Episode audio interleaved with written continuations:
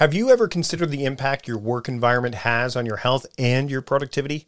Enter Uplift Desk, a revolutionary standing desk designed to transform the way you work. And that's just the beginning of what Uplift Desk has to offer. With an emphasis on ergonomics and customization, Uplift Desk offers a solution that caters to the dynamic needs of modern professionals. Whether you're coding, designing, or podcasting, like I am right now, the flexibility to switch between sitting and standing can significantly enhance your focus and vitality.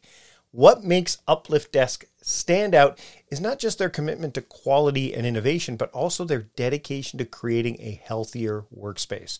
With options to customize from over 100 desktop materials and a plethora of accessories, Uplift Desk ensures that your work setup is uniquely yours, promoting better posture and movement throughout the day. And here's an offer to get you started on a healthier work journey starting today. Go to upliftdesk.com slash timecrafting for 5% off your order. That's up L-I-F-T desk.com slash timecrafting to get 5% off your entire order. Your health, your productivity, your future self will thank you. Again, that's upliftdesk.com slash timecrafting and get 5% off your entire order today. Have you ever had that heart stopping moment when you realized you forgot the password to a critical account?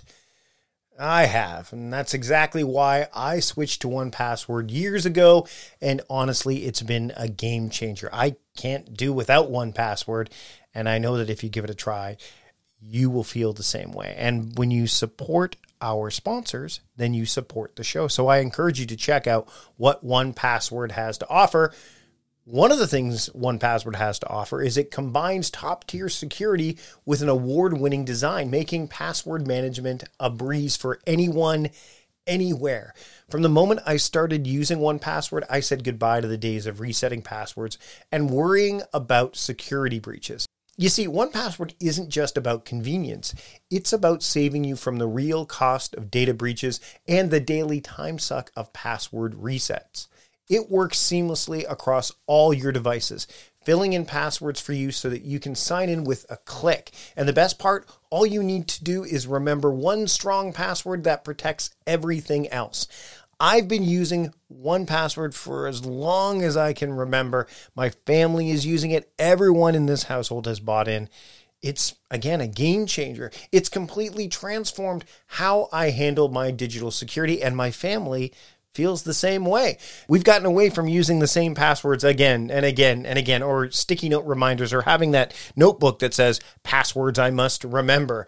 Plus, 1Password is trusted by millions, including giants like IBM and Slack. With 1Password, my digital life and my family's digital life is not only more secure, but infinitely simpler. And look, if you've ever been frustrated by a family member constantly asking for passwords, 1Password's secure sharing has been a total relationship saver for me. It's so secure that the Associated Press relies on it in high risk areas, which means it's more than capable of keeping your digital life safe and streamlined. So why not make the switch? Protect yourself, your family, and your business with 1Password. It's the simple and secure way to manage your digital life. And right now, listeners of a productive conversation get a free two-week trial at onepassword.com slash productive convo. That's two free weeks at onepassword.com slash productive convo. Again, onepassword.com slash productive convo. Check out 1Password. I know you'll fall in love with it like my whole family has.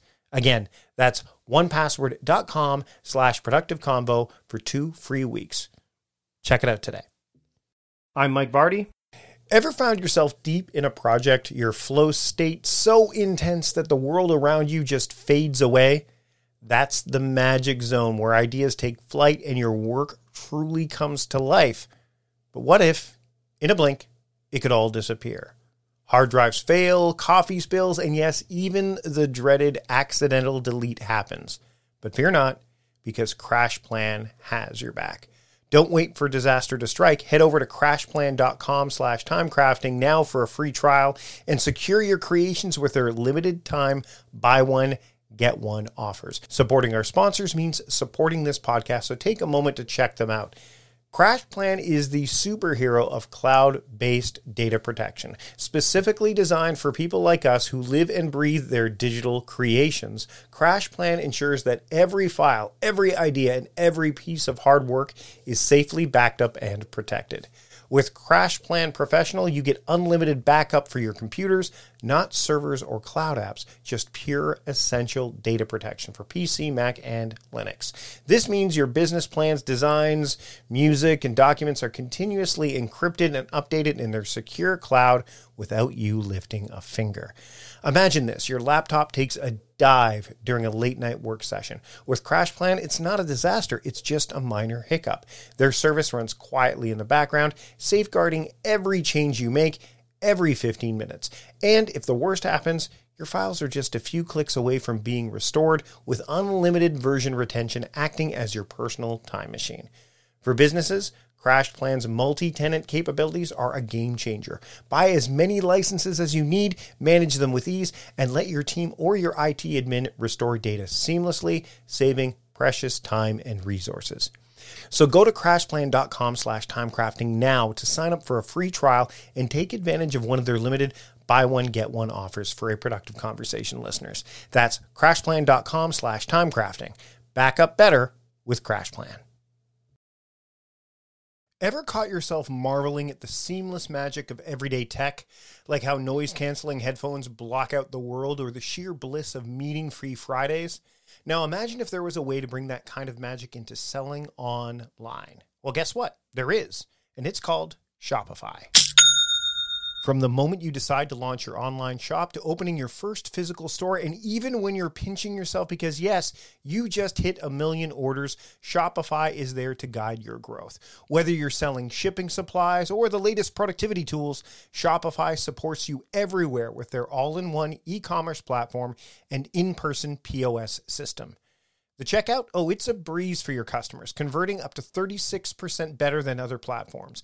And with Shopify Magic, your AI powered assistant, you're selling more with way less effort. And you won't be alone in your Shopify journey because Shopify powers 10% of all e commerce in the US, supporting giants like Allbirds and Brooklinen and millions of entrepreneurs across 175 countries. Their award winning support is always there, making sure businesses that grow, grow with Shopify. And yours can be one of those businesses. And for those looking to level up, Shopify's endless integrations and third party apps from on demand printing to chatbots ensure your business is always ahead of the curve. So, what are you waiting for? Sign up for a $1 per month trial period at shopify.com slash timecrafting, all lowercase. Go to shopify.com slash timecrafting now to grow your business no matter what stage you're in. That's shopify.com slash timecrafting. Have you ever looked into fasting and thought, I love the benefits, but I can't go days without eating? Well, that's where Prolon comes in, transforming the fasting experience with a plant based nutrition program that tricks your cells into thinking they're fasting without actually having to stop eating. Developed through decades of research at the University of Southern California Longevity Institute, Prolon is not just another diet, it's a scientifically backed program designed to support your body's natural processes. Now, keep in mind, this isn't about cutting out food, it's about providing your body with the right nutrients to enter a fasting state while still eating. The program includes snacks, soups, and beverages, all carefully designed to support healthy blood sugar levels, cardiovascular health, and even reduce abdominal fat. And the convenience, well, it's unmatched. Everything you need comes in one box delivered right to your doorstep. Thousands of doctors now recommend Prolon for its health benefits, backed by Nobel Prize winning science. So, if you're looking for a way to kickstart your health journey with all the benefits of fasting and none of the hunger, Prolon is the answer. And right now, Prolon is offering a productive conversation listeners 10% off their five-day nutrition program. Go to prolonlife.com slash timecrafting. That's P-R-O-L-O-N life.com slash timecrafting for this special offer. Again, that's prolonlife.com slash timecrafting. Check it out today. Shipping can make or break a sale, so optimize how you ship your orders with ShipStation. They make it easy to automate and manage orders no matter how big your business grows. And they might even be able to help reduce shipping and warehouse costs. So optimize and keep up your momentum for growth with ShipStation. Sign up for your free 60-day trial now at shipstation.com and use the code POD. That's shipstation.com with the code POD. Meal planning is important because it prevents us from being a disappointed wreck when dinner time comes around and we have no clue what to make, or even if we have the ingredients to make the meal. It's a time and a money saver, but most importantly, it frees up valuable brain space. Creating a meal plan prepares us for the week to come and gives us peace of mind that we're organized and can feed ourselves and our family. That's why I do it, and that's why Plan to Eat helps me do it. Your subscription includes access to the Plan to Eat website and fully featured mobile apps on iOS and Android. And Plan to Eat gives you the tools to clip and organize recipes from any website, the ones your family loves and that fit your dietary preferences and needs. And you can create a meal plan around your schedule. Then what happens is the Plan to Eat software automatically creates an organized shopping list based on your plan. So sign up for your free trial at plantoeat.com slash timecrafting.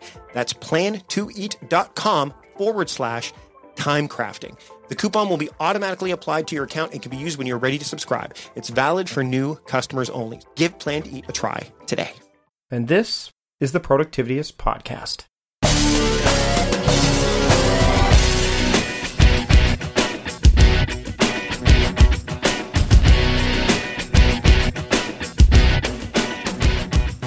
Show, everybody. It's Mike Vardy here, your host and your party host, your podcast party host for the Productivityist podcast. And this week I have Jared Brown on the show. He's of Hubstaff. And one of the things that, that I wanted to talk to him about on the show is how to manage remote teams. How to do that because I'm doing that. And I want to more lead remote teams and manage them because all the people I work with across the miles are phenomenal.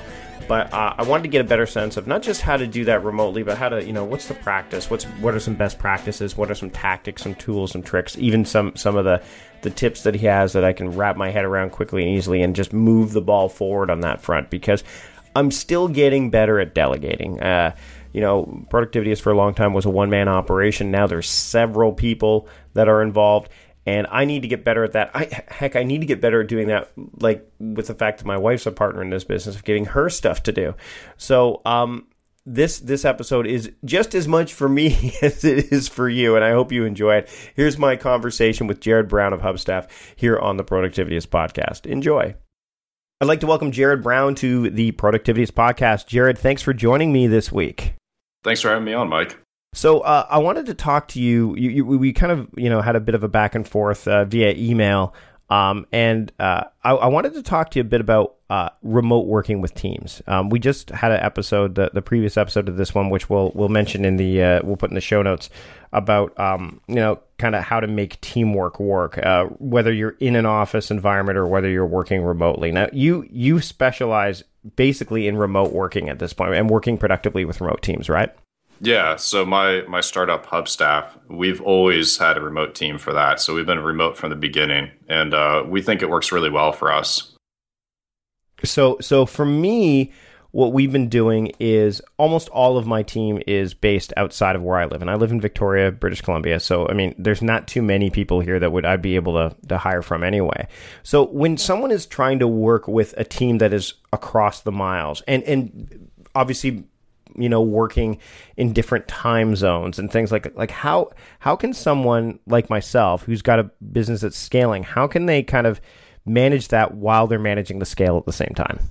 Yeah. And something that i tell people a lot too is because people see remote as a lot harder to pull off and i have a little bit different perspective on it. I think if you're doing managing your remote team correctly, it's making you use a lot of best practices that would benefit you even in an office environment. And what I mean by that is setting up very clearly what people are supposed to be working on. You know, it forces you to be very clear. You can't just walk by somebody's desk and and iterate on that or you know see that maybe they, they have a question or they're not doing the right thing and and get them to change tact a little bit. Instead, spend the time up front and clearly define what it is that you want them to accomplish this week. And we'll do it in the form of sprints.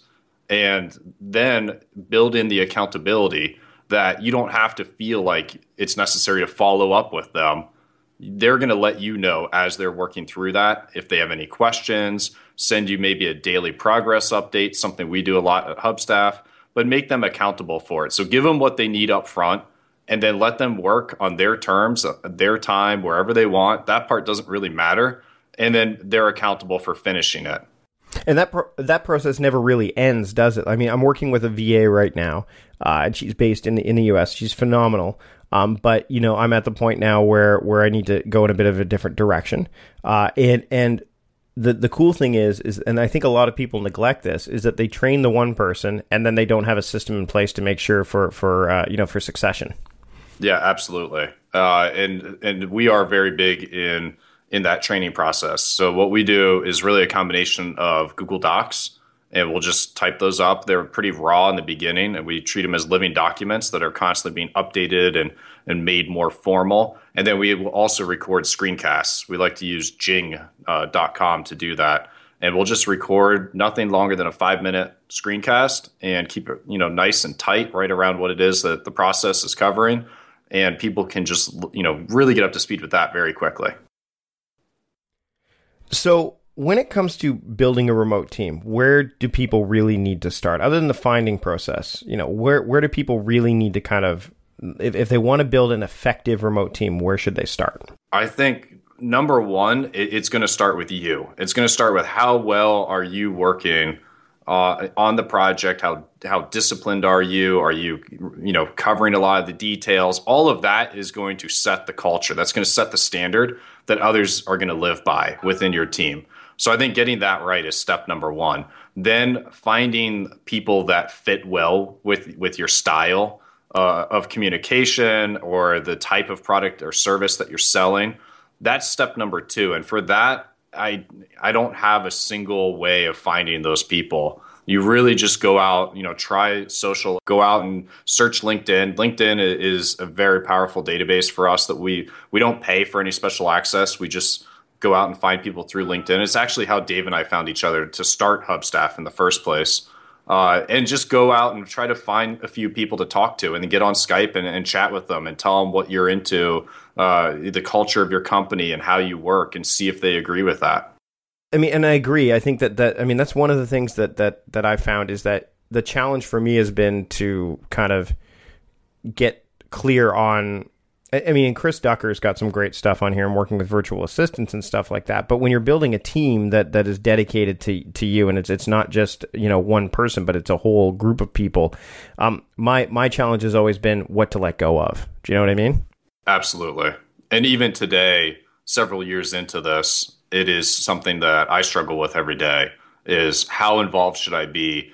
And it's a little scary. We're at a point now with Hubstaff where we're scaling to the size that I can't. I just simply cannot be involved in all the decision making, even just on the technical side. And uh, it, it's scary, but on the other hand, I'll see some of the emails flying back and forth coming out of Pivotal Tracker, which is what we use on the technical side.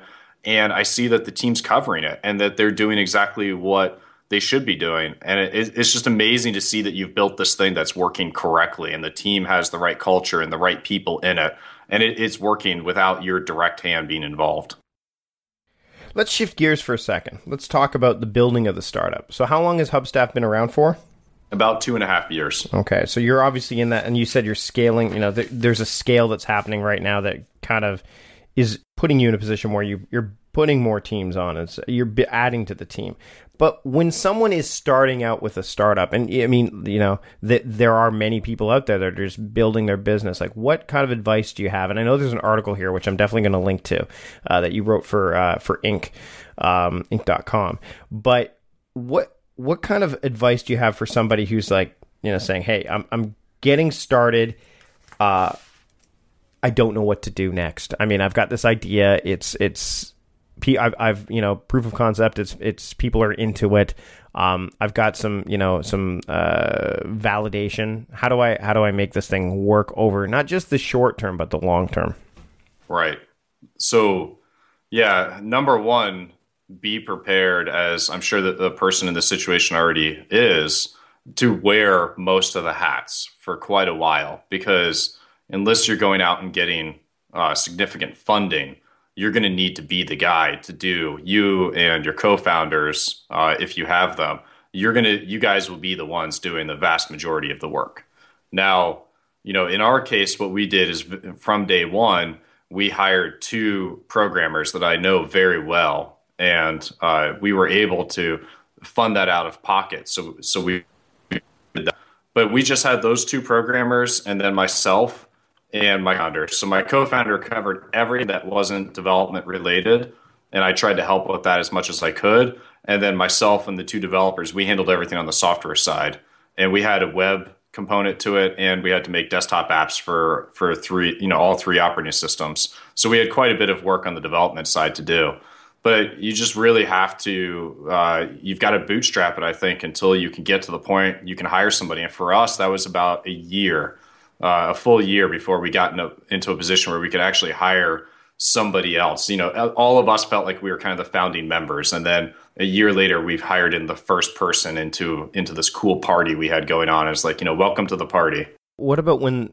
And this is it's interesting because you mentioned that you, people that you knew, and I've been working with with uh, this hiring process right now, and living in a small city. Especially, and again, this is more not remote, but they will be working remotely. I mean, the nice thing is I offer flexible hours, and they can work from home and stuff. But um, what about letting someone go? Like, how do you handle that? I mean, I, I don't know if you've come across that yet.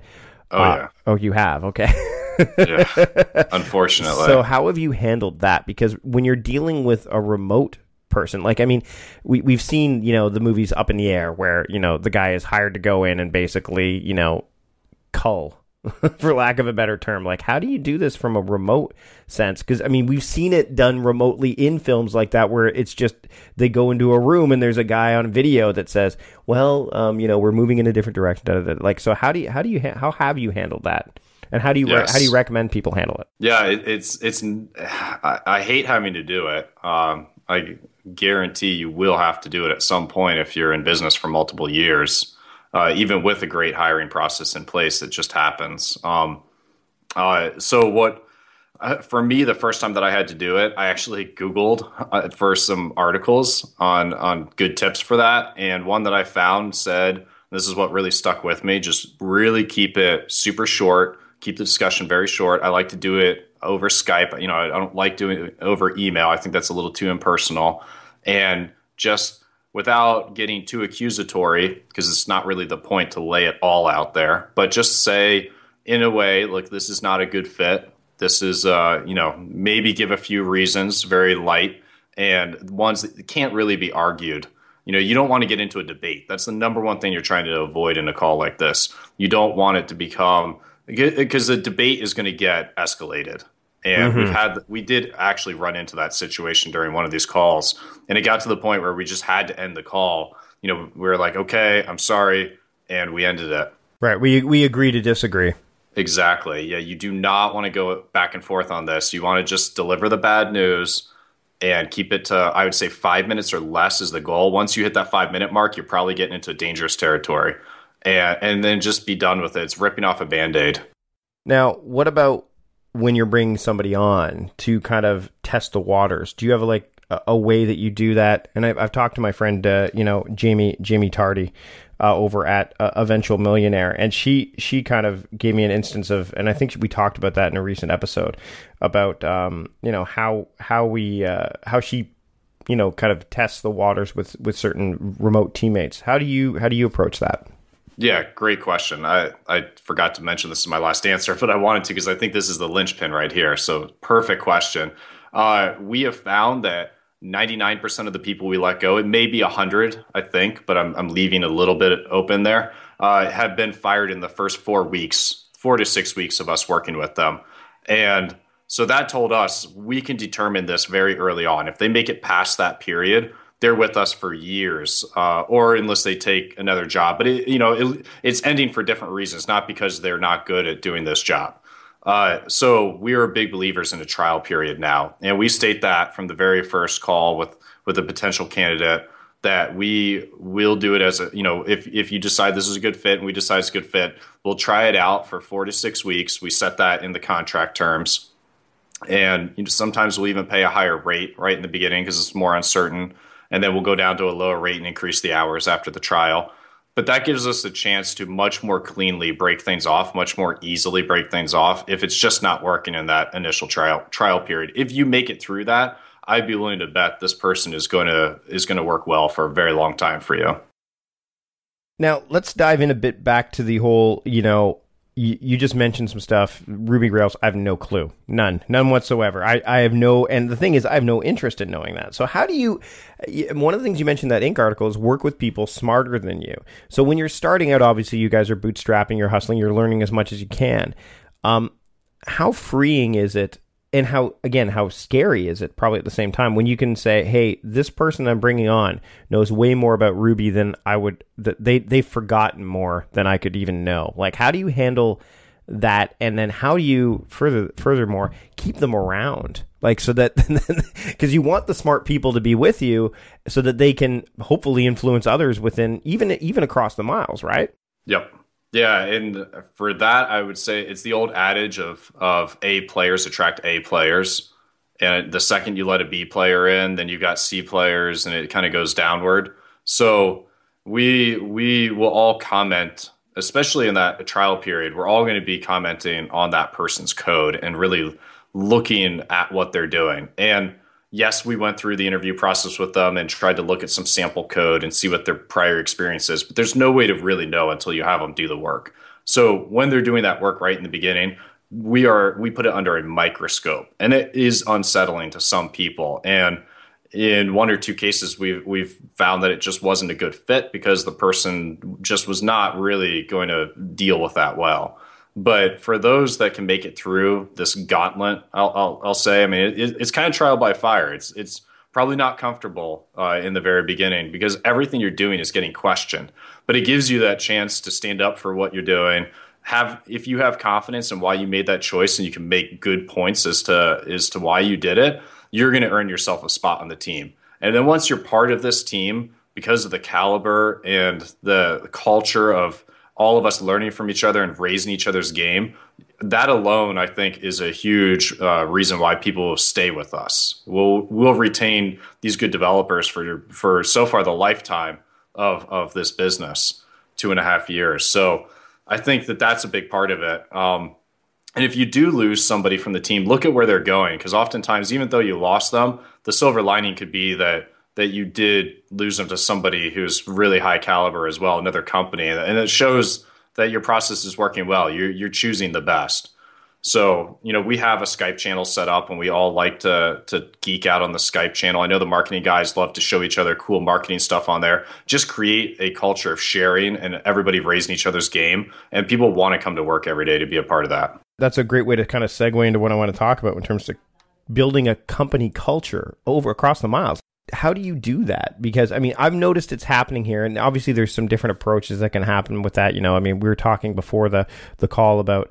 Uh, you know, again, that last episode where, where we talked about, you know, a, a modified version of holacracy, where, you know, everyone has their roles as opposed to positions and stuff like that. So how do you foster that? You've kind of touched on it a bit, but how do you, how do you begin the process of, of you know, kind of integrating a, a, a culture of your company across, you know, the digital, you know, divide?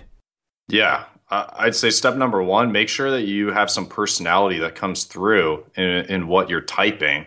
A lot of it is going to be in in written form. A lot of your communication. You'll have Skype calls as well, so make sure that you're a real person on those calls. Uh, you know, don't just dictate uh, a few sentences of exactly what the task is and be done. You know, we'll add humorous comments on things we're not a silly bunch of people. We're not just joking all day long, but you can tell there's a real person on the other end.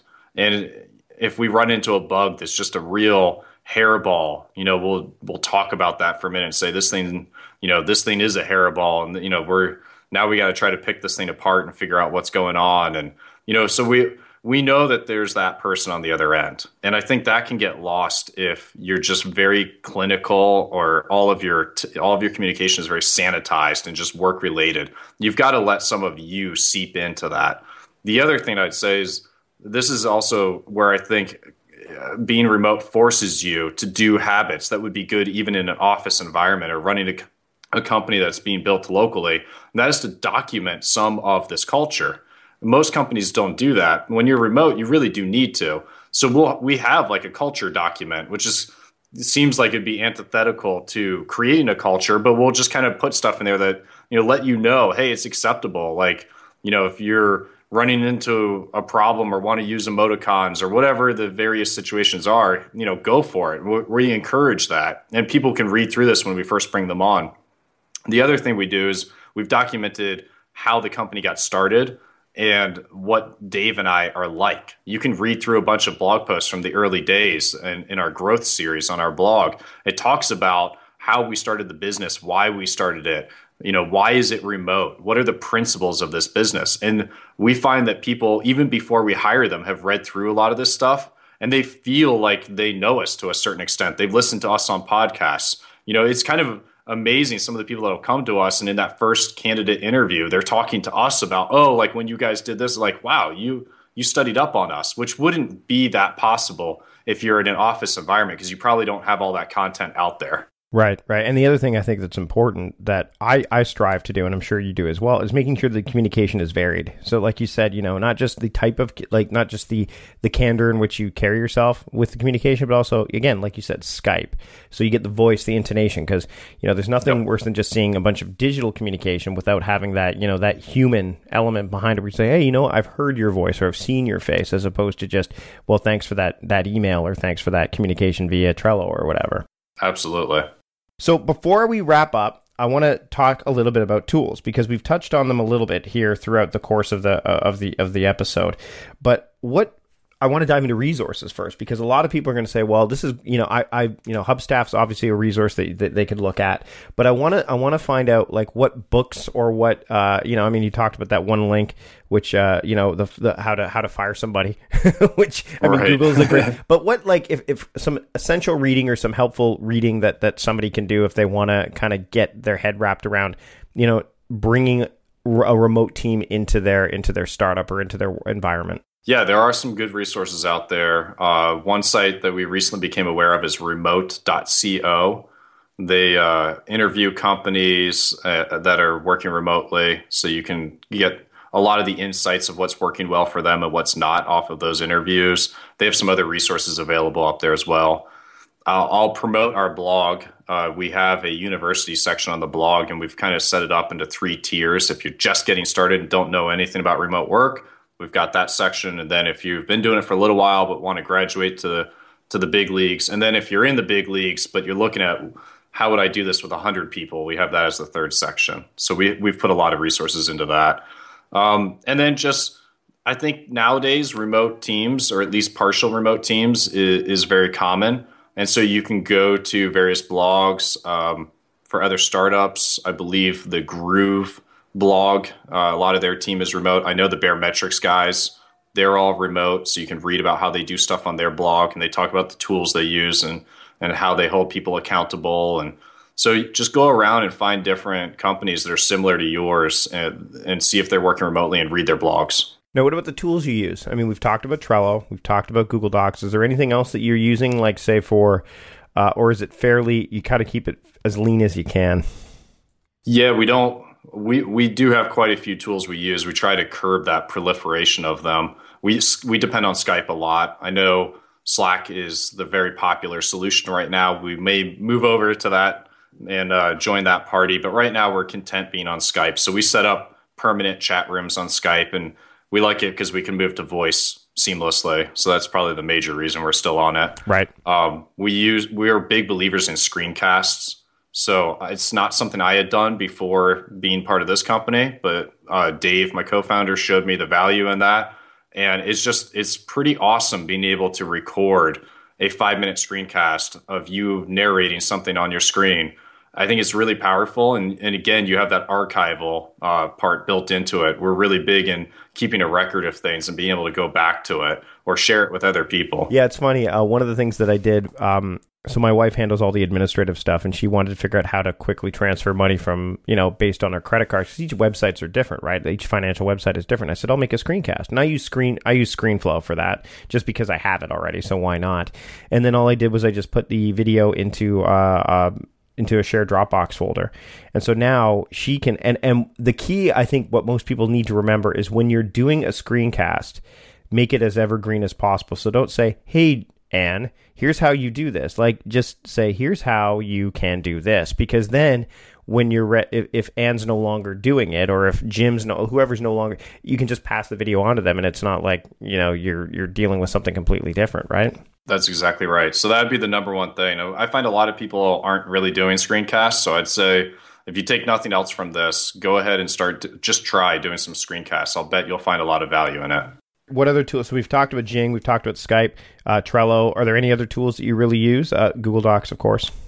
Yeah, I can't mention Google Docs enough. We really depend on that a lot. Let's see on the productivity side, that I use my own uh, to-do list apps on my computer, and I'm always switching between them. So I wouldn't highly recommend one over another. so you're, but, you're like me. Well, which ones do you use? Because I'm kind of, I mean, I've got Asana for the Productivityist team. I've got Todoist for my own stuff, and then Trello. Oddly enough, uh, and this is fine. John John Polster, the producer, is like, I'm a big Trello fan. So what I've done, and this is a trick that I think a lot of people need to kind of keep in mind, especially if you're working with others, is that they're all going to i mean some of my people are, are again they're independent especially the rev share people so i'm not going to say hey you need to use this like you know so we use slack for the internal communication stuff but right. um, what i'll do is is Todoist because that's my primary one that i use for you know my professional stuff that doesn't involve the team i use the labels in Todoist to say hey you need to be in asana to look at this stuff or hey you need to be in trello to look at this stuff so it kind of triggers me to go to the right place so if you have to use somebody else's tools that you're not necessarily you don't want to go all in with them and you really are comfortable with the tool you're using, then just use either the labels or tags or I mean contexts in OmniFocus and just create triggers that are going to send you to the place you need to be, you know, so that way you can accomplish the work, right? Right. So what do you what, what what's the to do? I mean, you've used a few, so give me give me examples of which ones you use. Yeah, I would say uh, I've used the Due app. That's the one I keep coming back to. I'm not in love with it, uh, but it's a very simple little. Do.com or is it D- D-U-E? Which one? DUE. Oh, that's the iOS one, right? Yes, exactly. Okay. So I've been using that. I like the fact that it, it makes a little sound every once in a while when it reminds you, like, hey, this thing's coming up or this thing's out. I think we heard it a couple times during the episode. yeah, yeah. Sorry about that. no, no, that's cool. Now people know, hey, what was that dinging in the background? I'm like, hey, it's Due. And Due is basically reminders on steroids. Exactly. So, yeah, I try to keep it pretty simple. I've tried Evernote a few times in the past. I, I start and stop with that. Uh, and OmniFocus, I'm really learning to love OmniFocus and get into that. And the reason why is a blog post uh, up on Baremetrics blog. Mm-hmm. Uh, Josh Pigford, the founder, had a really great process that he detailed for how he does stuff inside OmniFocus. And I've been trying to adopt that process because I see a lot of merits to it. Yeah, OmniFocus is the big. I mean, obviously, I've talked to. I mean, Brett Kelly's just written a book about it. Um, you know, the the guys at Asian Efficiency have a whole course uh, surrounding it that I've I've promoted and looked at. I mean, OmniFocus is one of those ones where if you're working individually, and I've done a talk for the Omni Group back in back at uh, was three years ago. I was an OmniFocus user, still have it. Occasionally, get tempted to go back to it because I love the way it does. You know, a lot of things. Um, but if you're if you're working with a team, it's tough because so I'd be interested. I think that post, if if uh, and I'll give it a look. I would imagine that it kind of helps you with that process. Is if you're working with other people, how you can kind of mitigate that a bit. And that's part of yeah. And I was actually thinking about this earlier today. Is that it's hard for me to keep up on these processes because all of these iOS or Mac based apps that I use for for tasks, they're very solo. They're not really mm-hmm. suited for the team. So that post that Josh wrote is really how he digests the tasks from their from their collaborative task system and how he puts them into his OmniFocus system. So there's a translation that has to happen, which is a little bit of extra work, and nobody else can really see his OmniFocus setup. You know, he's just using it himself. So yeah. I think that that makes it hard to keep with it. Um, but th- that's the current problem. But it's a front end thing too, right? Like if you do the work up front and you've got the approach built in there, then then it becomes second nature to you. So he's doing this probably it's second nature. He sees something that shows up in the collaborative stuff and says, "Okay, I need to deal with this. So this is going into OmniFocus, so that way I can have the focus I need to deal with it properly, as opposed to all the other noise that's going on around him." Exactly. That's exactly it. So your your collaborative version is really the giant memory bank of everything that needs to be done and then organizing that into what am I going to do today or mm-hmm. maybe tomorrow. But let's stay very focused on 24 to 48 hours. And then, you know, we'll let the the online version just cover everything that needs to be done and a way for me to see what's assigned to other people. It's kind of like what I do with Todoist. Really. I mean, Todoist is kind of the same thing where it's the one I love using because of just the fact that it's got the. I mean, there's so much. It does have collaborative elements to it, so my wife and I can share stuff in it because my wife will not go near uh, some of the tools that I use. She's not. she's she's she's a dyed in the wool like put it on the calendar and I'll do it. I'm like, oh no no no no no no no tasks don't go on calendars. But uh, exactly, I'm with you on that one. that's an old GTD thing from David Allen. Uh, but I mean, for me, uh, Todoist is again, it's the trigger of okay, I need to go check Asana today because Asana's got everything. And then what I what I do is I say, okay, here are the things that I definitely need to focus on. They're going into Todoist so I can see them, and then that way they definitely get the focus that they need. So I mean, yep. it it's and and yeah, for some people that's going to be wow, that seems redundant. But you know what? It's not redundant if it works in my mind. You know what I mean? Like because yeah. the redundancy is if I put it in the same pl- in two places and the same same result occurs. Well, uh, I think that that pretty much wraps up what we need. I mean, I, I got to get back to fi- hiring people. I think that's my thing. I got to get back to this. so, so Jared, where can people find you when you are not, uh, you know, well, you are always working remotely, but where can people just find you? Yeah, you can find me at Jared Brown on Twitter. It's J A R E D Brown, uh, and and feel free to reach out to me. Uh, you can also send me an email at uh, jared at hubstaff.com, and I'll be happy to reply to any questions people have. And uh, I'm always interested in talking about this stuff. So if you're listening to this and you have a question for me, don't hesitate to reach out. Awesome. Thanks so much for joining me this week on the podcast, Jared. Thanks, Mike. So there you have it. A great conversation. I learned a lot. I hope you did too. If you wanted to learn even more, then you can go to patreon.com slash productivityist and get the whole discussion. There's an additional 16 minutes of content in this episode alone and then look at all the back catalog that has additional content and all the bonus episodes that you would get and all the perks that you can have depending on what level you contribute at just go to patreon.com slash productivityist show your support, help me make the show even better and uh, you know increase the listenership make it you know i mean this is this is exactly what the people in the community are doing. You can be part of the community too. There's an active a kind of forum style thing that goes on in, in for every episode. You can comment and i'm in there and i'm commenting with you so you get pretty close access to me on a regular basis. So this patronage model is working. What they're doing at Patreon is phenomenal. I'm glad to be part of it. So head over to patreon.com slash productivityist if you are able and willing to contribute any kind of monetary support. And I'd love to see you there. Uh, until next week, uh, again, take a look back at the show notes, you know, learn and, and, and go over some of the stuff that Jared talked about. And uh, I will see you next week for a brand new shiny episode of the podcast. Until then, stop guessing, start going, and keep moving things forward. We'll see you next week.